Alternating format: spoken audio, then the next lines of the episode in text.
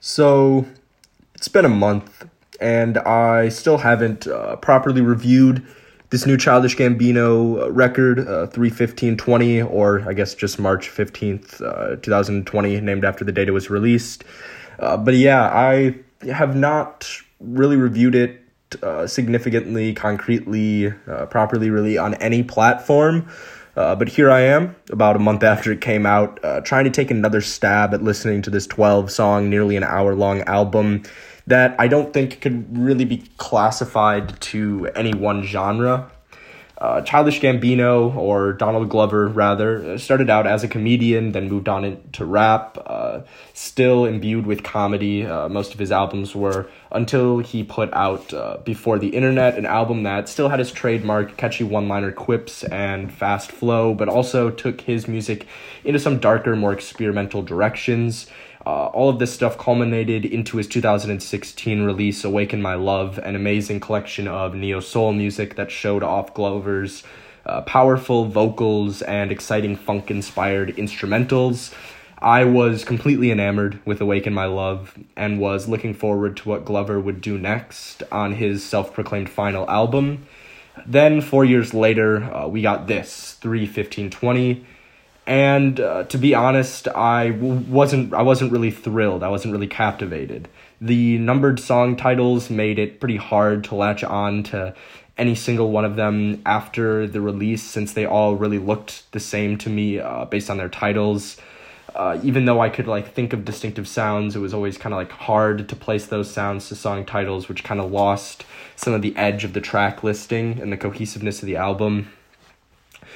um, nonetheless, I listened to the album about three times in the week after its initial release and still just really couldn't get into it as a whole. And not only that, but I couldn't really describe what the issue was with it. I couldn't really tell, like, what was going wrong in my mind. There wasn't anything that I could pinpoint as being inherently bad or as a super noticeable weak spot, but I just couldn't really keep it in my mind after listening. Uh, everything I enjoyed and everything I didn't enjoy would kind of just leave my mind as soon as I stopped listening. Uh, it was like the album really only existed as I listened to it. It didn't really exist as an album outside of its playtime.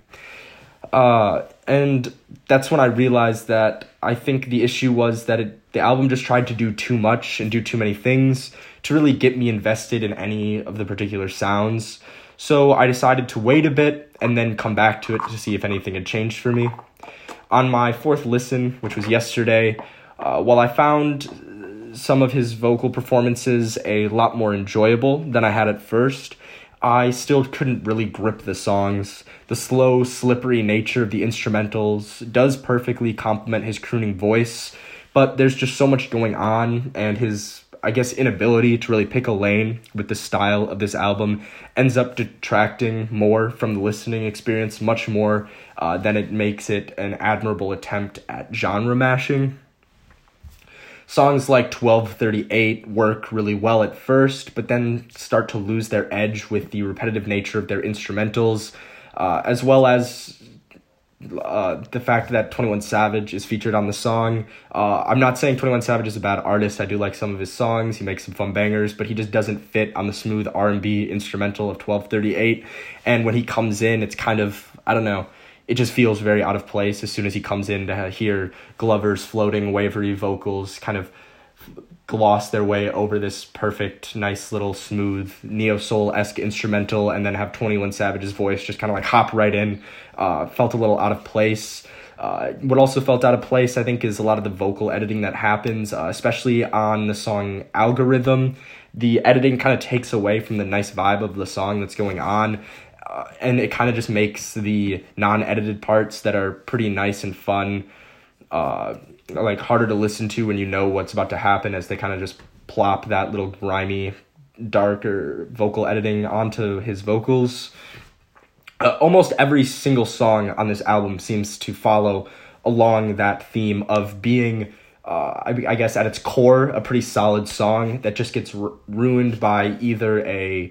runtime that's too long, a random quirk in the instrumental, or an out of place vocal effect, or even just a feature that doesn't really fit well. Uh, even on my favorite songs on this album that I marked off so I could come back to them, there's something that holds the song back, like on the song Time, which I think flows very well and has a very upbeat, gospel centric instrumental, but then ends about in a minute and a half after the song really stops like feeling something. Uh, it dissolves into this annoying sound that I think is really meant to bridge time with the next song, but instead makes time end with a bit of a sour aftertaste. The same thing happens on one of my other favorite songs on the album, 1910, which again flows very well with the repetitive lyrics, uh, the staticky almost sounding like it's coming out of a vinyl record player, vocal effects combined with uh, constant marching, kind of thrumming percussion. But then for the last minute of the song, there's just this completely unnecessary instrumental that acts in the same function as the closing instrumental on time, and again just kind of ends on a bad note the album has a lot of these little quirks that detract from the in- interesting instrumentals and of course the i think pretty much across the board beautiful vocal performances from donald glover but I will say, after listening and listening and listening to this album, some of those quirks did kind of fade away and they got a little more manageable to deal with, especially when you know they're happening. And I kind of became complacent with the issues. But the thing is, I don't like, I, I wish that they just weren't there in the first place. They're annoying, but they're not annoying enough to, I think, make the album completely like unenjoyable. The instrumentals are all pretty heavily based in auxiliary percussion, uh, which I think is usually endearing as it brings in a lot of small sounds to make one larger beat. Uh, centered around a kick drum, he uses a lot of shakers, uh, smaller cymbals, maracas, stuff like that, uh, triangles, just anything to kind of coalesce into this one big sound that's centered around usually a pretty constant uh, quarter note drum beat. The melodic instrumentals are all very smooth and relaxing, ranging from bells to uh, kind of mixed back, toned down electric guitars to sometimes even harps, as well as obviously synths. The sounds I think work very well together, but too often is there just one little thing in the instrumental that's either mixed too high, uh, doesn't really fit in sonically, uh, or something like that that I just think doesn't need to be there and sticks out a little too much that kind of detracts from the rest of the kind of laid back vibe that he's going for. The album does have some very high points like Time 1910 and 2419 uh, among a few others, but I think the long-winded runtime of almost every song that I really enjoy does end up being a bit more of a hindrance than I would want. That combined with the poor opener and I think a pretty forgettable closer make this album far from the perfect envisionment of a new age soul hip hop R&B fusion that so many people were expecting from this album.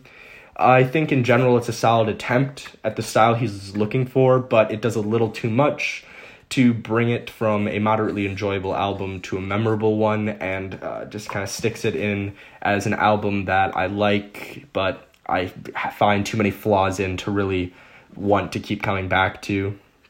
Uh, 3 15 20 childish gambino i think for me i'm gonna say it's a middle ground six